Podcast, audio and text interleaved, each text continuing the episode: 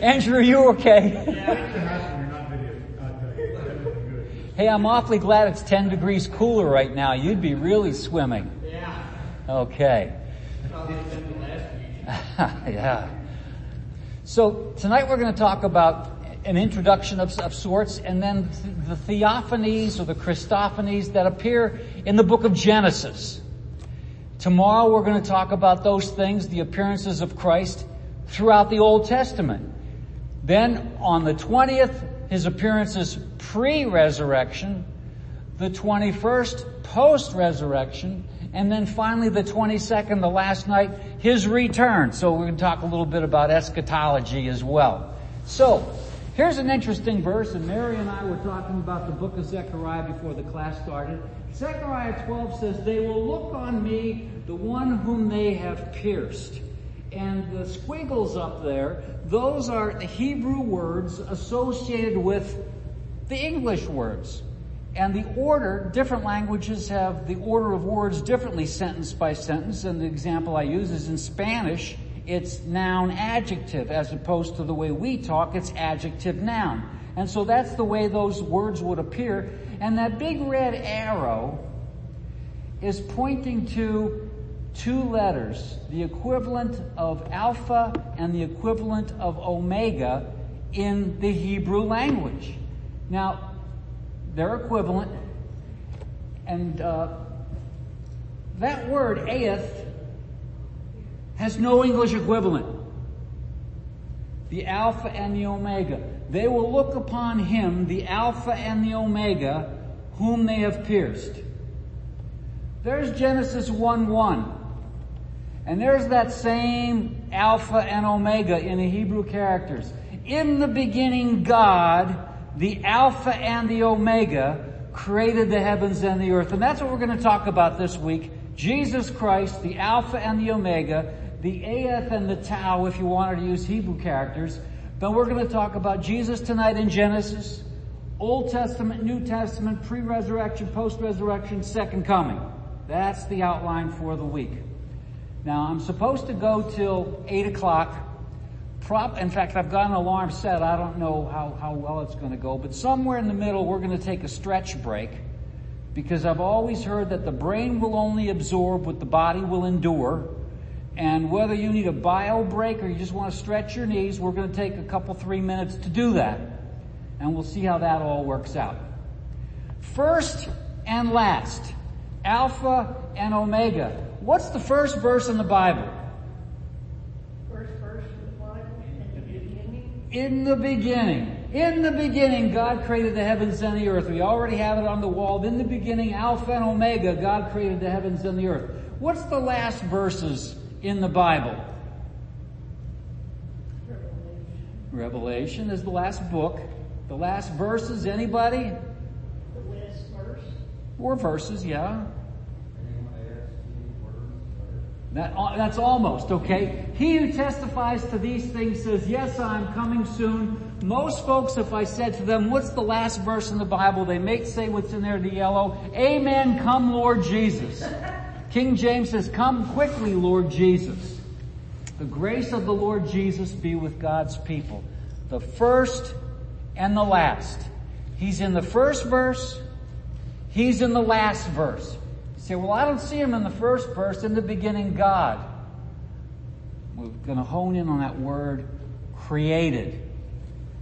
So, what's another first verse in the Bible?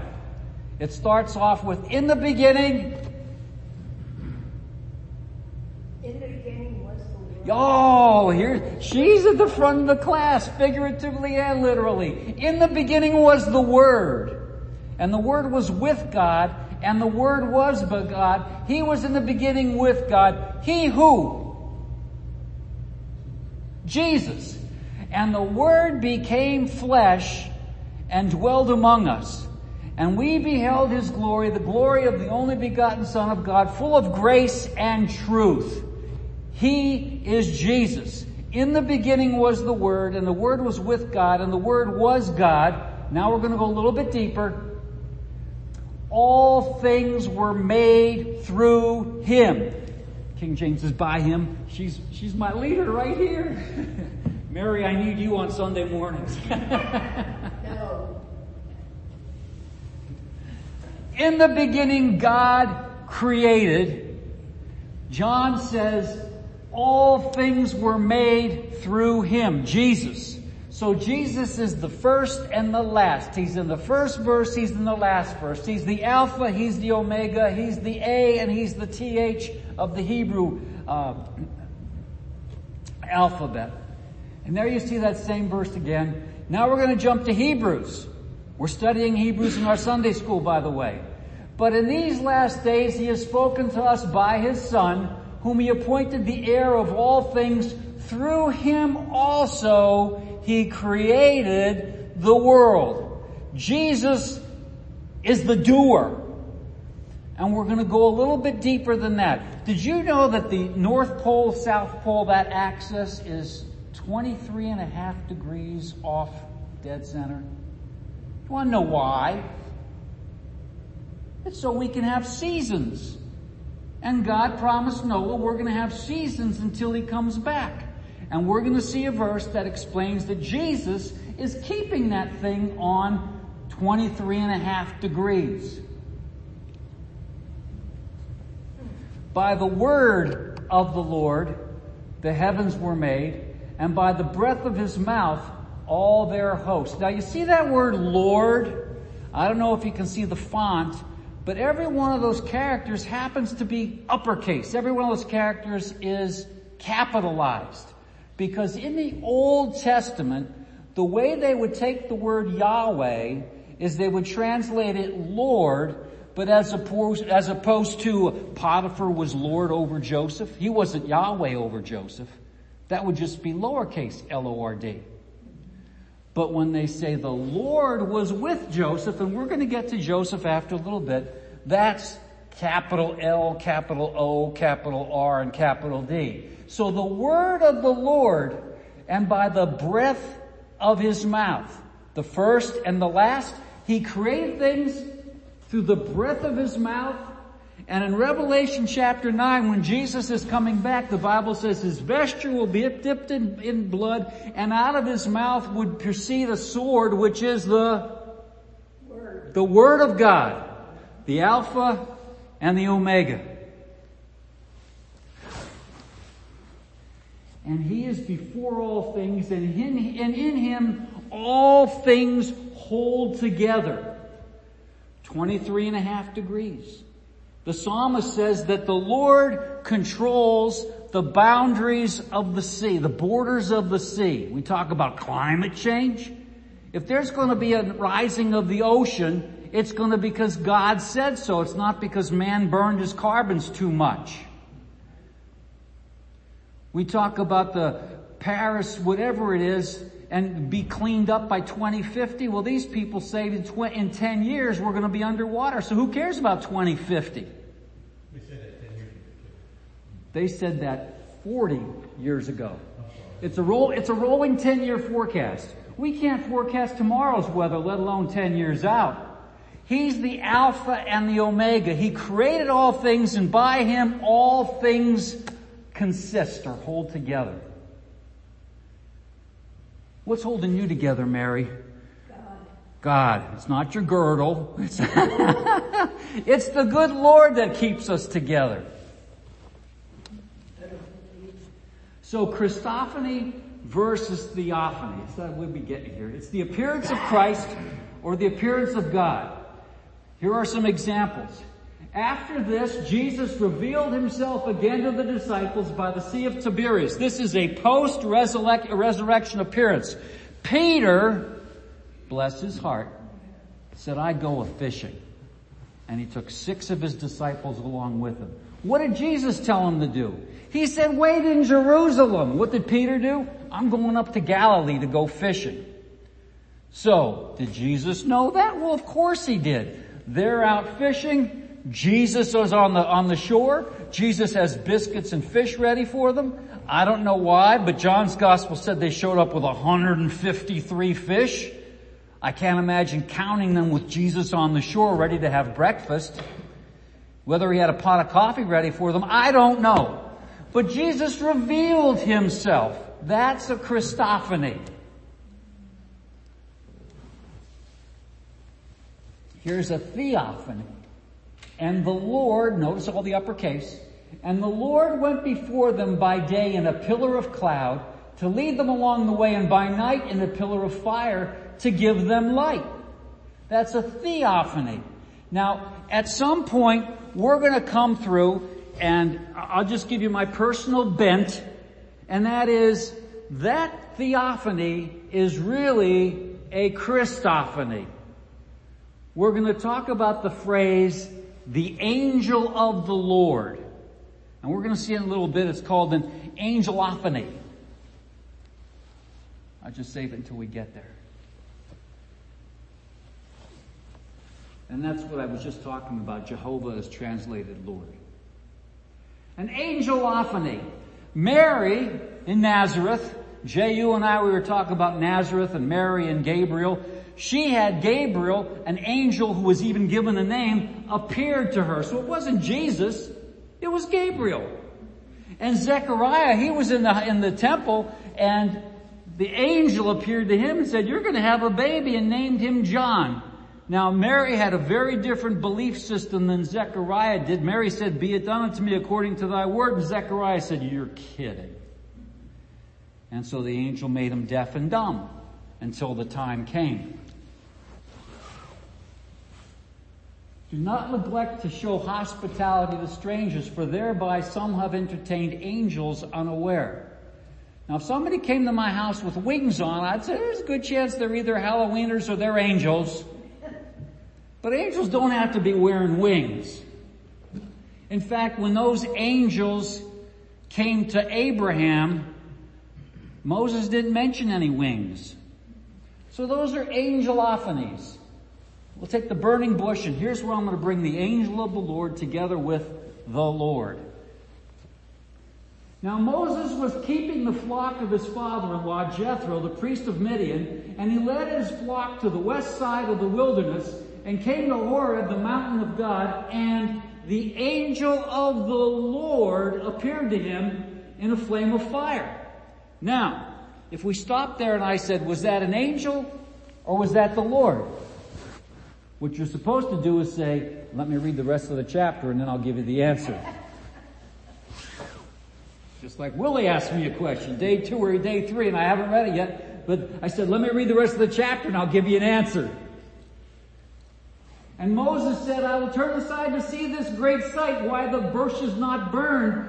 And when the Lord saw that he turned aside to see, God called to him out of the bush. So who's the angel of the Lord? The Lord. We're going to tighten it up a little bit as we go deeper. Now, there you see, I have to go up close to read the numbers. 67 times the phrase the angel of the Lord appears in scripture. Never appears in the New Testament. The New Testament says an angel of the Lord. So that opens things up to a different kind of conversation. That gives me three more nights to study on that one. An angel of the Lord versus the angel of the Lord. Now I'm a big fan of the, the notion of first mention. When something is first mentioned in the Bible, that kind of de- definition flows through. So, here we see some of the appearances. Hagar is the first mention, and we're going to cover all of these. We're going to come down to um, to Joseph because tonight is just Genesis. But here's a, a, snapshot of what happens in the Old Testament: Hagar, Sarah, Isaac, Moses, Balaam, Jael, Gideon, and Samson. So that was the introduction. Now we're going to talk about Genesis, theophanies in Genesis.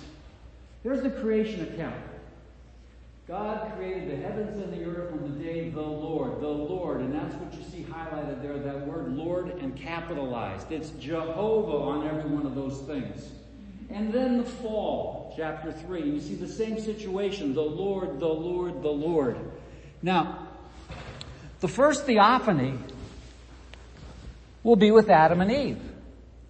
And when you read through that, you hear a conversation of God and Adam. But then it wasn't until they fell, and we're going to see it shortly, that the Bible says they heard him walking. That's a theophany. And they heard the sound of Lord God walking in the garden in the cool of the day. And the man and his wife hid themselves from the presence of the Lord and God among the trees of the garden. But the Lord God called to the man and said to him, Where are you? Did God need to know where he was? Of course. God needed to know, and that's why he asked? No, he didn't need to know. He wanted Adam to know that he wasn't where he's supposed to be. Where are you? And he said, I heard the sound of you in the garden and I was afraid because I was naked and I hid myself. And the conversation goes on and here's where it's going to get tricky. And I used this tricky example a couple weeks ago in Sunday school. I said, uh, what is an heir? Not A-I-R, but H-E-I-R. What is an H-E-I-R? It's, uh, it's like an heir, like David is an heir, David is an heir, okay? the son of God. David is the son of God, but in, in our day-to-day world, what is an heir, an H-E-I-R? Someone who gets an inheritance, okay? When do you get the inheritance? When someone dies. The Bible says that Jesus is the heir. Who died? Jesus died. He's an heir because he died. So we're going to see the same situation here. This is the Lord speaking, but then you see that word, he shall bruise your head. It's the Lord speaking about himself. In our language, we would say when it says he, he's talking about somebody else.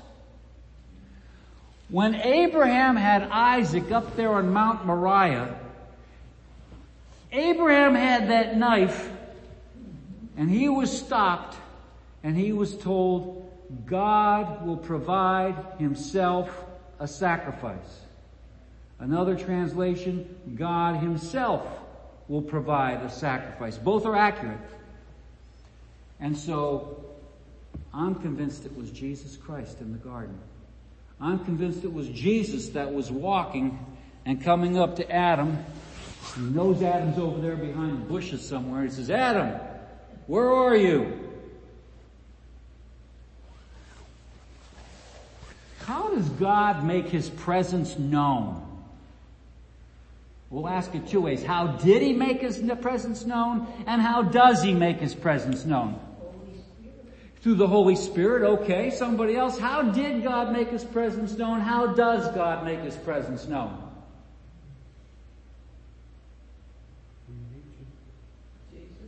Through nature. Through Jesus, somebody else?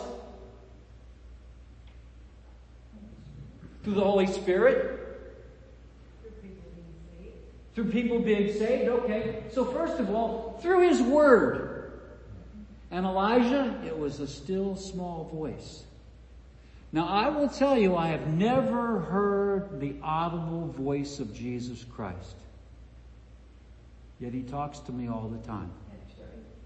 Praying is me talking to God, and the Bible is God talking to me. So first of all, through His Word. Second of all, through His footsteps. Could you imagine Adam and Eve, they're standing over there with the fig leaves and they hear this crunch, crunch, crunch. Now God didn't have, Jesus didn't have to do crunch. He could walk like a deer and walk right past you and you wouldn't know it. Why was he crunching? He makes his presence known through his full appearance. He makes his presence known, Les said it, through nature. Through. Thunder, lightning, earthquakes, fire, cloud. Here's Romans 1. For his invisible attributes, namely his eternal power and divine nature, have been clearly perceived ever since the creation of the world in the beginning that have been made, so that man is without excuse. I've got a son-in-law, it's J, uh, Ben, that crushed his ankle. Now, there are a lot of people, Bernie's one of them, that have new knees. They don't have a new ankle yet. God makes ankles. See that? God did that. It's the visible things that testify of the invisible from the creation of the world. So man is without excuse. Here's Psalm 19. The heavens declare the glory of God and the sky proclaims his handiwork. King James's firmament. Day to day pours out speech and night to night reveals knowledge. There's no speech, nor are there words whose voice is not heard. Their voice goes out through all the earth and their works to the end of the world. We're talking about Christophanies and theophanies and angelophanies. You look outside and God is making his appearance. You look at your garden, God created the weeds too, thank you Adam. but you look at your garden, I go out one day, and those tomatoes as green as they can be, and the next day I better be picking them. I go out one day and they're blossoms, and the next day they're string beans, six inches long. That's God. Through His Word. And if you're hearing something that's not in complete concert with the Word, it's not God talking. Can a lost person hear God? I get a yes, I get a yes, I heard a yes, okay. Genesis 4. Then the Lord said to Cain, where is Abel, your brother? He said, I don't know. Am I my brother's keeper? No one can say Jesus is Lord except by the Holy Spirit. Now, the last verse is the clincher. Many are called, but few are chosen. Can a lost person hear God? Yes. If we went back, man is without excuse. If you went back even more to John chapter 1, John chapter 1 talks about light that comes into the world. And that light lighteth every man that comes into the world. It's called a conscience. Every one of us has figured out inertly what is right and what is wrong. So man is without excuse. God has appeared to everybody since the creation of the world. Now we're going to jump from 6000 BC to 2000 BC. Then the Lord said to Noah, anytime you look at the study of Noah from chapter 6 to chapter 9, all you hear is God saying to Noah. The only time that there's close to a theophany is when the door gets shut. There wasn't a garage door opener. It wasn't hydraulics. The Lord shut the door. So we're going to go from 6,000 to 2,000 and the Lord said to Abram, go from your country. So Abram doesn't have a leg up on Noah yet because both of them heard God. Then the Lord appeared to Abram and said, to your offspring I will give this land. So he built there an altar to the Lord who had appeared to him.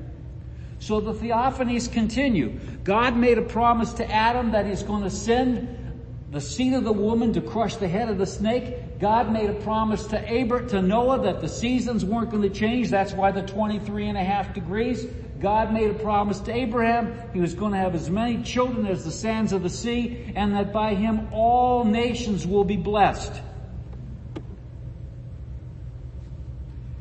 After these things, the word of the God came to Abram in a vision. So how does the word of God come? And Abram came in a vision. For Daniel, there were visions. Daniel was a little bit different. He didn't dream about the, the statue with the gold and the silver and, and the toes of stone. That was Nebuchadnezzar's dream. He could interpret those dreams. Jake, Joseph didn't dream about the cows and the corn. That was Pharaoh's dream. But here Abraham had a vision. Fear not, Abram. I am your shield. Your reward shall be very great. But Abraham said, Oh Lord, what will you give me? For I continue childless. And the heir of my house is Eliezer of Damascus. Sunday school this morning, we ended right on the verse that said, be patient like Abraham. Abraham waited from age 75 to age 100 for Isaac to be born. Abraham was promised real estate that he never got. Amos, Abraham was, I've got 12 grandchildren. Abraham saw Isaac, Esau, and Jacob, and that was it. He missed Jacob's 12. That was a bummer. But Eliezer was the servant. And if Abraham didn't have a child, everything he had, he was a rich man, everything he had would have gone to Eliezer. So he had a vision. We're talking about theophanies. The word of the Lord came to Abram in a vision. Hagar and Ishmael, and this is where I want to come to the first mention of the phrase, the angel of the Lord. So, the angel of the Lord's first mention, The angel of the Lord found her, found Hagar, by a spring of water in the wilderness, on the spring on the way to Shur, and he said, Hagar, servant of Sarai, where have you come from and where are you going? She said, I'm fleeing from my mistress Sarai. The angel of the Lord said to her, see, we haven't figured out who that angel is yet, but we're going to get there. If you're reading ahead, you know the answer. I will surely multiply your offspring so that they cannot be numbered for multitude. And the angel of the Lord said to her, Behold, you are pregnant and shall bear a son, and you shall call his name Ishmael, because the Lord has listened to your affliction. So she called the name of the Lord who spoke to her, You are a God of seeing. For she said, Truly I have seen him. I have seen the God of seeing. The angel of the Lord, first mentioned, is God. If you believe, if you subscribe to the notion of first mention, then the angel of the Lord is God every time you see that phrase. Now tomorrow we're going to talk about the angel of the Lord that appears to Joshua. And Joshua says, are you on my side or their side? And the angel of the Lord said, I'm on the Lord's side. My opinion, that was Jesus Christ. We talk about Shadrach, Meshach, and Abednego. They threw three men to the fire. The next morning, how many did Nebuchadnezzar see? He said, Lo, the form of the fourth man, King James says, I'm sorry, NIV says, like a son of man. King James says, Behold, I see, and the form of the fourth man is the, the Son of God, not the Son of Man. When Abraham was 99 years old, the Lord appeared to Abram and said to him, I am God Almighty. That's the first time you see that phrase, God Almighty, and in, in, in uh, Hebrew, that becomes El Shaddai. El meaning God, and Shaddai meaning Almighty. Noun, adjective, just like in Spanish. El Shaddai. So when we look at His promise, and I will make my covenant between me and you only an almighty could fulfill that covenant. Think about it. He was a hundred, he was 99 years old when, when uh, Sarah conceived. That's amazing. Well, you can sit there and say, well, they were older then. The book of Hebrews says that Abraham was as good as dead. Abraham to Lot. And the Lord appeared to him by the oaks of Mamre, him as Abraham. And the Lord appeared to him as he sat at the door of his tent at the heat of the day. And he lifted up his eyes and behold, three men were standing in front of him. Now you know how this story goes. The three men show up and Abraham says, hey Sarah, kill the fatted calf and let's have dinner. And so they do that and then the men are talking and she's in the kitchen. And the one guy says, Sarah's going to have a baby. And instead of Sarah saying, are you kidding me? She's behind the tent and she's chuckling. And this person says, you laughed. And she lies. No, I didn't. Yes, you did. You're going to name that baby Isaac, which means laughter. And we're going to see that that one of the three was the angel of the Lord. And so the angel of the Lord says to Abraham, we're going on over there to Lot, uh, to Sodom because there's a problem over there. And then Abraham goes to a reverse auction and he comes all the way down to 10. And the angel of the Lord says, if there were ten righteous men, I would spare the city. If Abraham went down to one, he would have gotten that same answer. And the answer would be, if there were one man in the city, I would spare the city. But Abraham didn't go there. And we're going to see that the angel of the Lord spun off and it was just two angels that went and did the dirty work. Let's see what we've got going here, okay? The Lord said, I will surely return to you about this time next year, and Sarah your wife shall have a son. And the Lord said to Abraham, Jesus said to Abraham, why did Sarah laugh and say, shall I indeed bear a child now that I am old? Is anything too hard for the Lord? And the Lord went his way.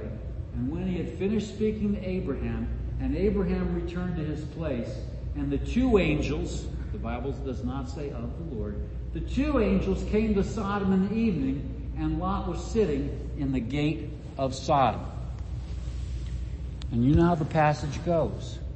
They come in, and they visit Lot, and they visit Mrs. Lot, and they visit his two daughters, and the two daughters are betrothed, but they're out with the guys. And the angels come in, and the guys say, send out those two guests so that we may know them, as King James, know them. And what did the angels do? They shut the door. They struck them blind.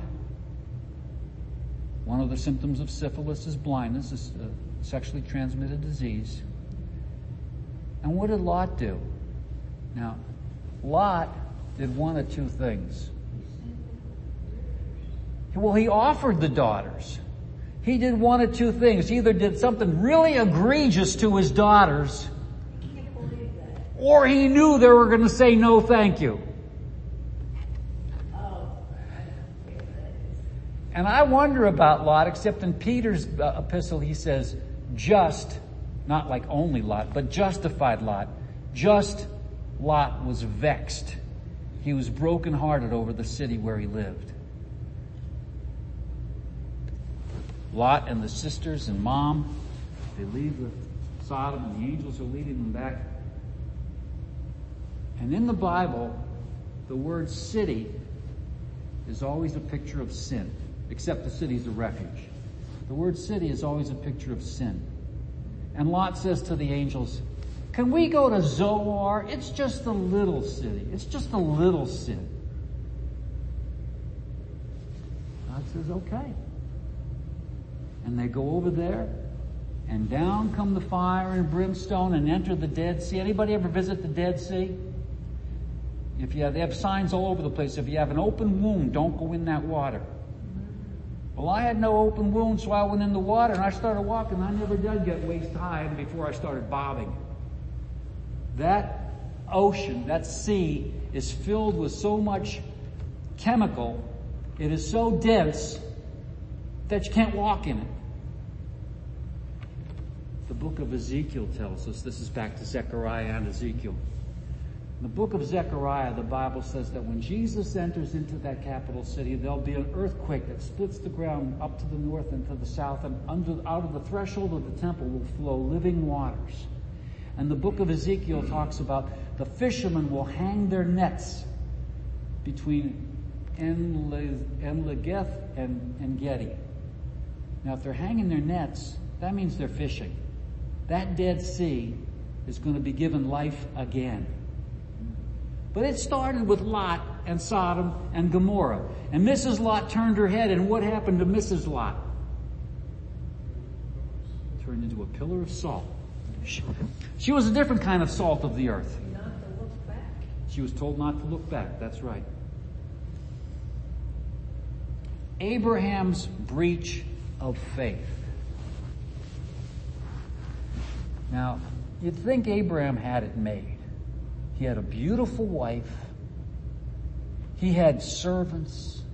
He had so many animals that he and his nephew couldn't even share the real estate and he goes down into Egypt. And Abraham said to Sarah, his wife, she is my sister, and Abimelech, king of Gerar, sent and took Sarah. And what we're going to see here You know, I already talked about the visible testifies to the invisible, and I talked about the light that lights every man that comes into the world. This is pre-Moses, and Abimelech will know right from wrong. But God came to Abimelech in a dream by night. There's another theophany. God came to Abimelech in a dream by night and said to him, Behold, you are a dead man because of the woman whom you have taken, for she is a man's wife. Now Abimelech had not approached her. So he said, Lord, will you kill an innocent people? He knew it was wrong. How did he know it was wrong? His conscience. It was baked into humanity the notion of monogamy. One man, one woman, hands off. That pagan knew that. Will you kill an innocent people? Now a person could look at that word Lord in uppercase and make a case for him being a saved man, but I'm not going to go there. Some people have. Lord, will you kill an innocent people? He did not himself say to me, she, did he not himself say to me, she is my sister? And she herself said, he is my brother. In the integrity of my heart and the innocence of my hands, I have done this. We as Christians can so easily lose a testimony. He lied, she lied. There are two people in the New Testament. He lied and she lied. Who were those two? I think they were put to death, weren't they? Well, they didn't have to get put to death. The Lord just killed them. Who were they? Ananias and Sapphira. It was collection time. And they put their chunk of gold down there and it was their money. They didn't have to give it. They could have said, I sold it for a million, here's half. They could have sold, I sold it for a million, here's my tithe. They could have felt, I sold it for a million and it's my million. But they went in there and Peter said, hmm, huh, 500,000, that's pretty cool, thank you. Is that what your farm brought? Yup. Drop dead. And the men carried him out. You think for that lie they went to hell? That's what is called a sin unto death. A sin unto death. You find that in 1 John. Moses committed a sin unto death when he struck that rock instead of spoke to the rock, instead of speaking to the rock. Ananias and Sapphira committed the sin unto death. Peter said, you lied to the Holy Spirit. No, you can't do that. You know what? God is so merciful. There's a story told about these two boys sitting on the curb and they're passing this puppy back and forth and back and forth. And the pastor comes up and says, what are you guys doing with that puppy? He said, we're having a contest. Whoever tells the biggest lie can keep the puppy. And the pastor said, I never told a lie. And they said, here, you can have the puppy. Abraham and Sarah lied, and if they were Ananias and Sapphira, they could have been struck dead, but God was merciful. God had made a promise. You say, well, those patriarchs, they were suffering, they were doing polygamy. They weren't blessed because of themselves, they were blessed despite themselves.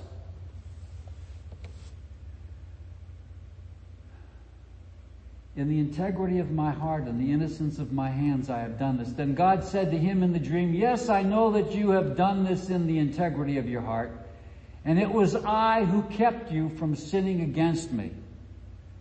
Therefore I did not let you touch her. God is so good. If he let me just run free, it's hard to say what kind of trouble I could get into. I used to say there's only one way to get rid of temptation. That was to give in. That was pre-salvation. That was BC before Christ. So Abraham, a breach of faith, Abimelech, a non-Israeli, gets a Christophany, and Sarah was pregnant at the time. If you go and you study that whole passageway, it was the Lord who appeared and said this time next year, and then in that one year span, the famine came and they went down to Gerar, she was pregnant and he says, she's my sister. Now that's disgusting. God is merciful. A son promised, a son given, a son taken, and a son given again. Abraham had to wait from year 75 to year 99, and then that was when the conception occurred, but year 100, he had to wait 25 years for Isaac. Then comes Isaac and Rebekah. How long did they have to wait in their marriage for Esau and Jacob? Anybody know? And Rebekah have to wait. Abraham and Sarah was 25 years. Isaac and Rebekah was 20 years. And so when you see about the patience of Abraham and the patience of Isaac, that's a long time. I will tell you our first child was highly planned and then all the others were to take them as they come planned. But we weren't married three months and Jenny was visiting a gynecologist thinking something was wrong with her. 25 years Abraham waited and Isaac waited 20 years. So the Lord visited Sarah as he had said, and the Lord did to Sarah as he had promised. And Isaac said to his father Abraham, my father, so that was the, the, the promise given. The son was given. Here comes the son taken. And Isaac said to his father, my father, and he said, here I am, son. And he, Isaac, said, behold the fire and the wood, but where's the lamb for a burnt offering? And Abraham said, God will provide himself a sacrifice. Mm-hmm. Promise was given. The promise was taken. And when Abraham was ready to come down with the knife, the promise was given back. Then Abraham reached out his hand and he took the knife to slaughter his son. Now I can't imagine. You study the history of Israel and you'll find these people offering up their sons to Molech. Now how'd they do that? Moloch was a false god. It was a statue made out of bronze and the back end of the statue was open and out of his head was a chimney. So they build a fire back in there and what would happen to the bronze if you got a fire going? Gets hot. And Molech's statue was like this. And where'd they put that baby boy? Right in the hands of Molech. Just like putting a piece of bacon on a frying pan. That's how they offered up that baby. The history of Israel is an ugly, ugly history. In my systematic reading, I've just finished the book of Deuteronomy. And the last couple chapters talks about the blessings if they would just keep the covenant. And then chapter 28, that was 27, chapter 28 talks about, starts off with the word but. But if you don't keep the covenant, every single thing that was mentioned as a blessing comes back as a curse curse of the womb, a curse of the land, a curse of the mildew in your house, a curse of your glo- a curse of your vineyard, a curse just right on down the line. But God made a promise to Abraham, and we're going to break for a few minutes right after this last comment. God made a promise to Abraham, and he said, your children will be as many of the sands of the sea, and by your seed the nation will be blessed. And it was a one-sided covenant regardless of what Abraham did, regardless of what the Hebrews did, God was going to keep his promise. Now I said we're going to take a couple minutes stretch break. If you need a bio break, go for it. If you need to relax your knees, go for it. We're going to take five minutes. When that thing says 720, we're going to start again. Okay. So before 1948, which was the year Israel became a nation, nobody could believe that Israel was going to have a piece of real estate so the, the trend, the fad at the time was all those promises for Israel must be meant for the church. Not so. There are promises to the Jewish nation. There are promises to you and me. Different kinds of promises. But there's a whole bunch of preachers that say the church is Israel. No. This is interesting, yeah, because I thought it was too. Uh-huh. Well, How about that? They're like, the person that knows everything Uh-huh. Uh, don't know everything. well, I don't know anybody that knows everything. And the ones that think they do don't. I don't know. That's a big debate they had way back when the apostle, when they thought, you gotta become a Jew before you become a Christian. You couldn't go from Gentile to Christian. No. That was the book of Acts, and the book of Acts was a transitional book where you're going from Judaism to Christianity. Worship on a Sabbath, worship on a Sunday. Don't eat pork. God said to Peter, nothing God made is unclean. And so when you study the book of Acts and you look, now the Bible says all scripture is given by the inspiration of God and is profitable for doctrine. Well, that's a transitional book. You've got to be careful picking and choosing your doctrine out of that book. So while we're into Q&A, other questions or comments or answers or, That's how glad I found out the truth. Because I always wondered, you know, it didn't kind of make sense to me. mm-hmm. I guess the Holy Spirit was speaking to me. Well, the book of Galatians says that the promise was not made to his seeds, but to his seed. And that's where Israel equals the church then, because people talk about the church being Israel. But that's not what that verse is talking about. He's saying that the promise went to Isaac and not to Ishmael. The promise was made to his seed and not to his seeds. And we talked about Hagar, and there's a verse right after we were covering Hagar where the Bible says, and if you take up your concordance in the NIV version, the first time the word donkey appears, it says Ishmael will be a donkey of a nation. Now when you think of Yasser Arafat, he's dead and gone, he looked to me just like a donkey. He had those black and white checkered things on his head and he had big old nose. He looked like a donkey. But the Bible says they will be, the brothers will be at war forever. There'll be no peace in the Middle East till Jesus Christ comes back. And when he does, Israel is going to be promised their real estate and it's not going to be that little sliver that they have right now. It's going to go from the Nile to the Euphrates, from the Mediterranean to the Red Sea.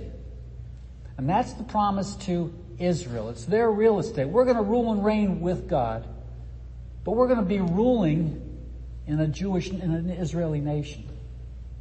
Very different. Very different. That's the promise. That's the microphone cover from this morning. I, uh, I, I thought I had a lump on my breast. It was evident that uh, Israel going as a nation. Oh, the British Empire fell because they failed the Israeli people. There was a thing called the Balfour, B-A-L-F-O-U-R, Balfour Declaration. And during World War I, Lord Balfour said, when this war's over, we're going to give Israel a piece of real estate for themselves. And then they reneged. And from 1918 to 1945, it used to be the sun never sets on the Union Jack. Well, by the time World War II ended, the Union Jack wasn't flown too many places. It was still over Canada and it was over Australia, but they lost everything else because they turned their back on the Jew. God told uh, Abraham, I'll bless those that bless thee, I'll curse those that curse thee. And when AOC and her crew talk about the Palestinians, I'll bless those that bless thee and I'll curse those that curse thee. So we talked about Isaac, and Isaac got to marry Rebecca, See, there's a Rebecca and then her daughter-in-law was Rachel and I have a Rebecca at home and I have a Rachel at home, so I have to pause every time I think about those names. In fact, I've created a convention. I call every one of them sis. And I call every boy cool dude. So I don't have to think about who they are.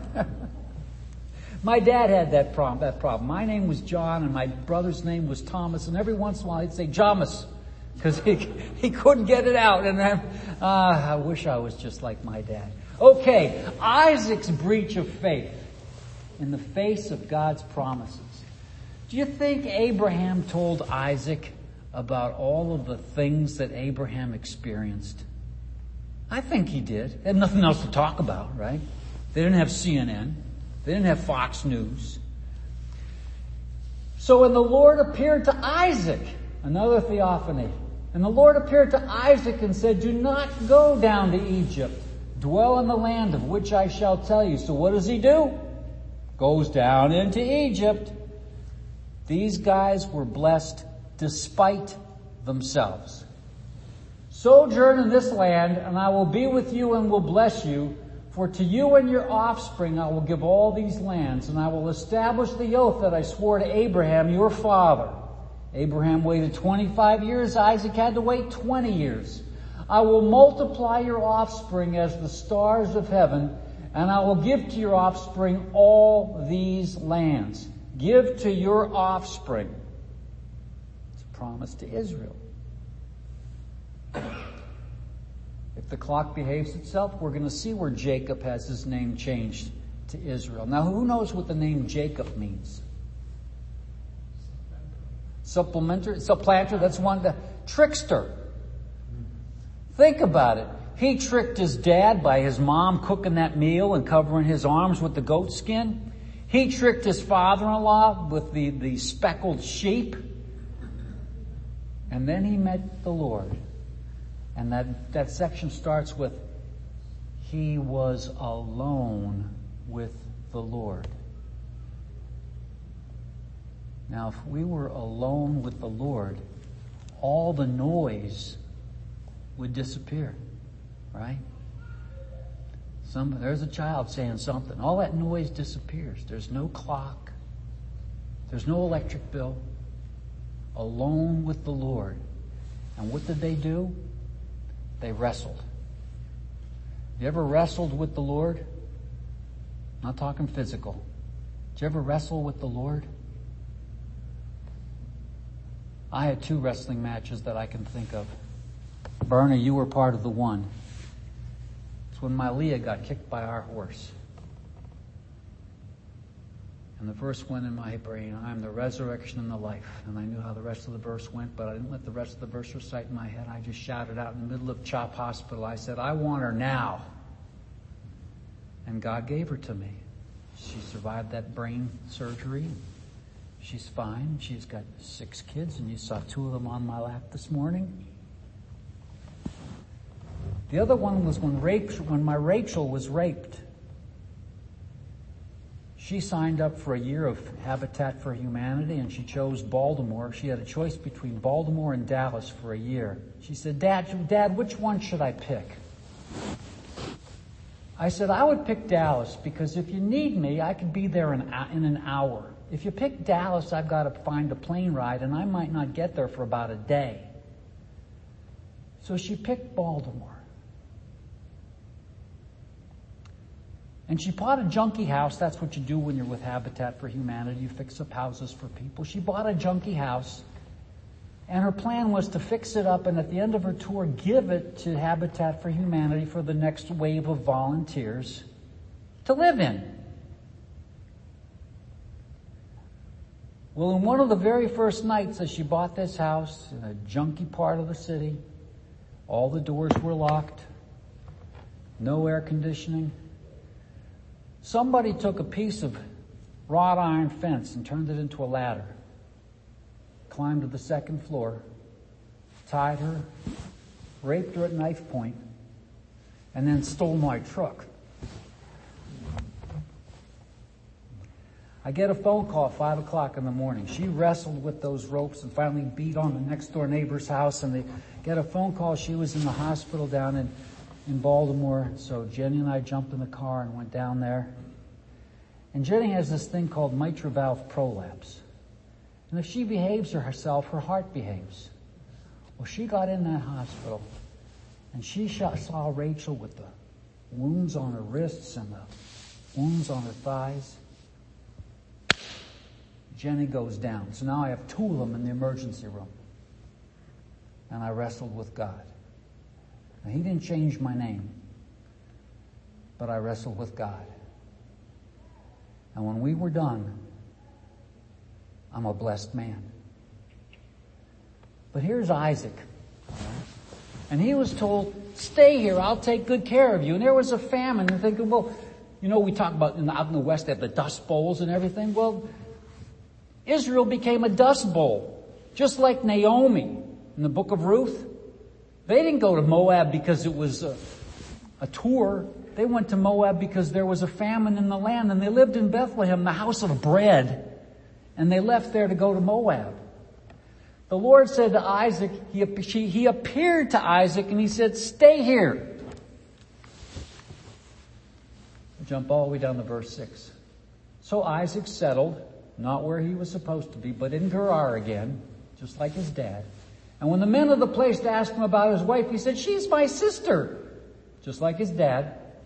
For he feared to say my wife, thinking, lest the men of the place should kill me because of Rebecca and because she was attractive in appearance. They were blessed despite themselves. So now we're going to do a real fast forward. Here's Isaac. He marries Rebekah. They wait 20 years. They have a pair of sons, Esau and Jacob. And here was a problem with parental favoritism. Isaac loved Esau. He was the macho guy. And Rachel loved Jacob. He was the domesticated guy. And you see where the parents set them up because of that. Now, had nothing to do with the verse in Romans that says, Jacob have I loved, but Esau have I hated. And I'm not shocked that Jesus loved me. I'm shocked that he made a way for me. Jacob have I loved, Esau have I hated. And Jacob's getting, uh, Isaac's getting up in age. His eyes are starting to fail him. And he tells Esau, go out and get some game and cook it up savory. Get some chipotle on it. And the big brother goes out. But Rebecca heard this and he said, she said, Jacob, go kill the fatted lamb. And Jacob said, what if dad finds me up? She says, it's going to be on me. So he wraps his hands with the skins and he puts on his brother's clothes and he takes the dinner and he goes in there and Isaac blesses him. Just like when he was dying and Joseph brings his two sons and Jacob goes like this and blesses the two sons and Joseph says, no, no, it's like this. And, J- and Jacob says, no, no, I'm going to bless the second one. That's a picture of our nature. I have an old nature, the firstborn, and then I have a new nature, born again. And so, Isaac eats the meal, Jacob bails out, Esau comes in, Isaac says, are you kidding me? I'm stuffed. And big brother says, bless me too. And Isaac said, I bless Jacob and he'll be blessed and you're going to serve him. Well, that didn't make Esau very happy. So Esau leaves, I'm sorry, Jacob leaves because Rebecca said, go back to my family and we're going to take good care of you over there. Families stick together. And so he goes over there and he works for Laban seven years for Rachel, but Laban does the switcheroo and gives him Leah, gives him Leah instead. Here comes the polygamy coming in. And somebody could say, well, the Bible teaches polygamy. No, it does not. These people were blessed despite themselves. So here's Leah, here's Rachel, Leah gives birth to Reuben, Leah gives birth to Simeon, Leah gives birth to Levi, and right on down the line, and then they start putting their handmaids into the mix, and next thing you know, he's got ten sons until finally Rachel gives birth to Joseph. And during those 14 years, the Bible says that Laban changed his wages 10 times. So you think the trick is on Jacob? The trick was on Laban because what Jacob did was he set the thing up so that all the spotted sheep would be his and all the snowy white ones and the pure black ones would be theirs. So he's getting richer and richer and all of a sudden, just like Abraham and Lot, there's a little bit of strife there and Jacob says, come on ladies, we're bailing out. So they leave.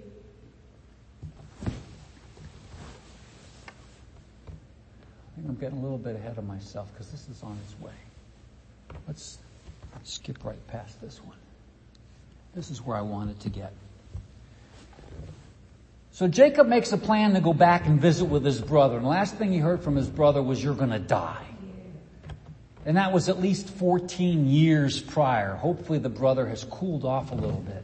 So what does Jacob do? He takes his maids first, and then Leah, and then Rachel, and he's sending this whole entourage to Esau, and everyone with a certain amount of gifts, donkeys and camels and all this sort of thing. And when they all went over Jordan, making their way to Esau, there was Jacob left alone. And a man wrestled with him until the breaking of the day. Who was that man? Wasn't Abraham Lincoln, even though he went 300 and 0 with wrestling. That was Jesus. That was a Christophany. And when the man saw that he did not prevail against Jacob, he touched his socket, and Jacob's hip was put out of joint as he wrestled with him. Now could the Lord have beaten Jacob? Well, yeah, this is going to be sexist. How fast does a girl run? Fast enough to get caught.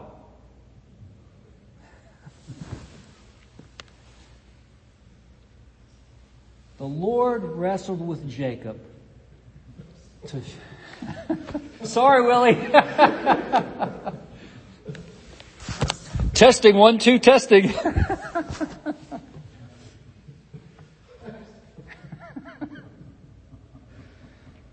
I could see him on the way home. Guess what John said? And Diane's going to start.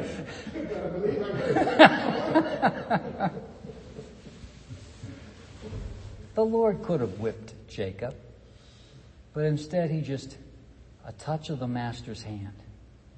And as fit as Jacob was, he limped until the day he died. He touched his socket and he said to him, what's your name? And he said, Jacob. Then he said, your name shall no longer be called Jacob, but Israel. He went from trickster to God contendeth, or wrestled with God. For you have striven with God and with men and have prevailed. And then Jacob asked him, please tell me your name. But he said, why is that you ask my name?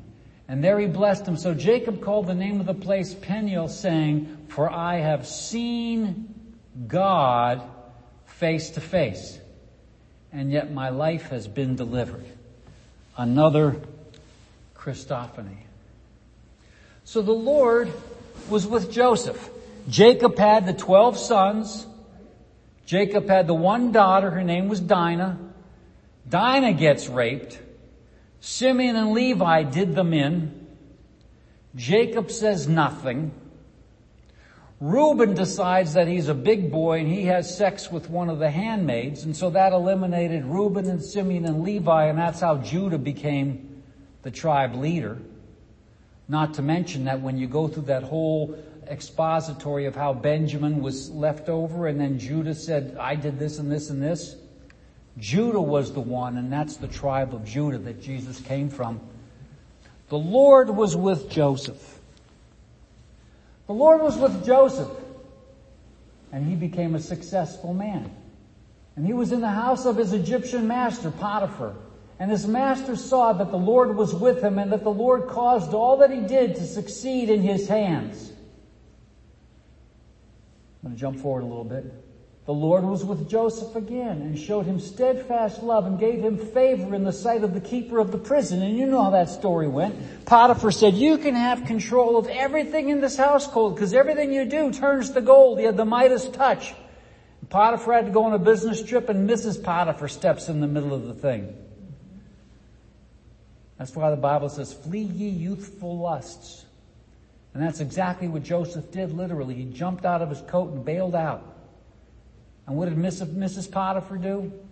She said, this Hebrew that you brought into this land, that's anti-Semitic because she said this Hebrew, right? She could have said this slave or this guy, but this Hebrew. Anti-Semite, anti-Semite uh, sentiment started early, early on. And Joseph ended up in prison. Do you think Potiphar really believed his wife? What did they do with slaves when they disobeyed? They killed them, that's right. So he spared Joseph's life. He's thinking, Mrs. Potiphar, you, you've probably done this once or twice before. Or maybe he saw in the character of Joseph that this just couldn't be, and that's the next point that I want to make. Who sees that the Lord was with Joseph. Both masters. Who? Both of the masters. Potiphar and the jailkeeper. That highlight should have been down below under sight of the keeper. I don't know how that happened. At any rate, that's what we're going to do tomorrow is get into the Old Testament.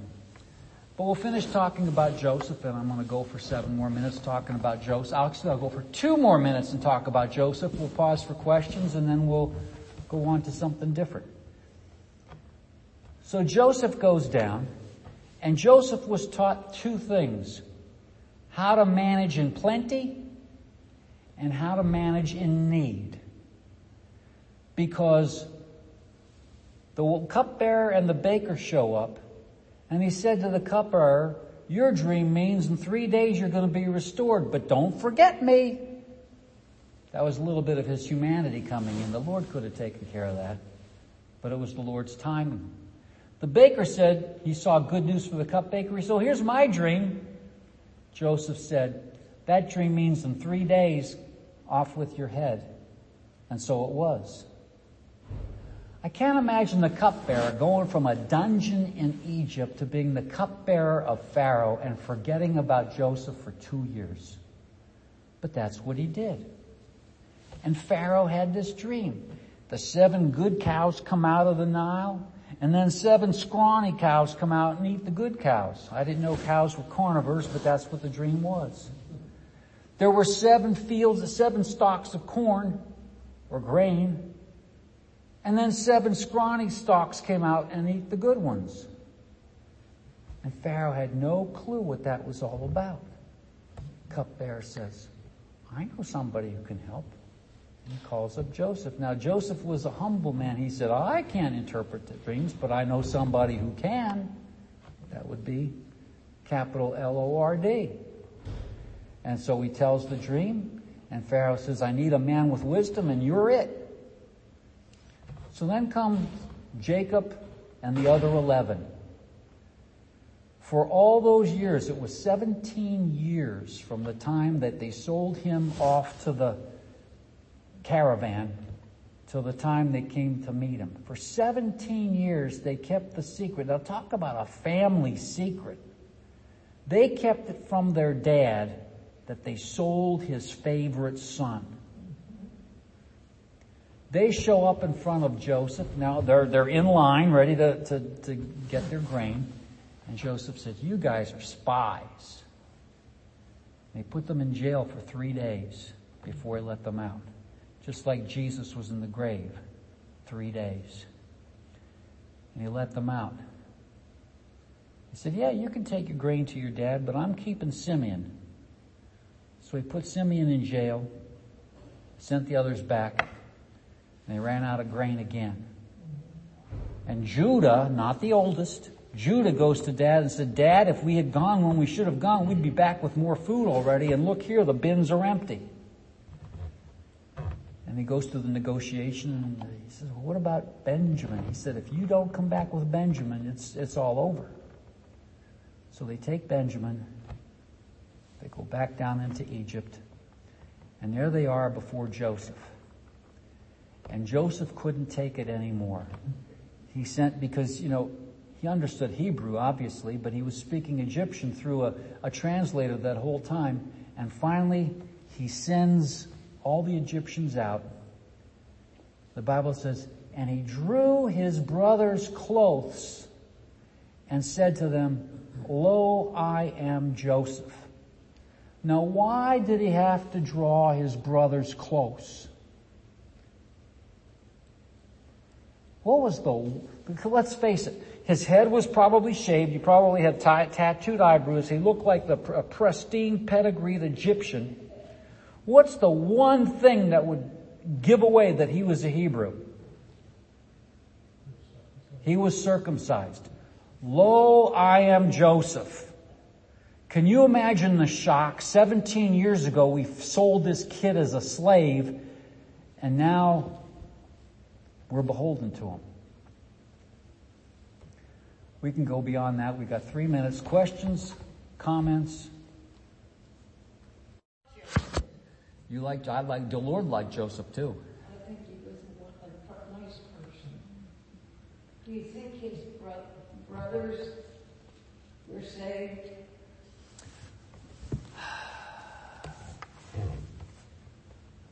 You know, They were still tricksters. You know, the, you know, like father, like son. They were still tricksters.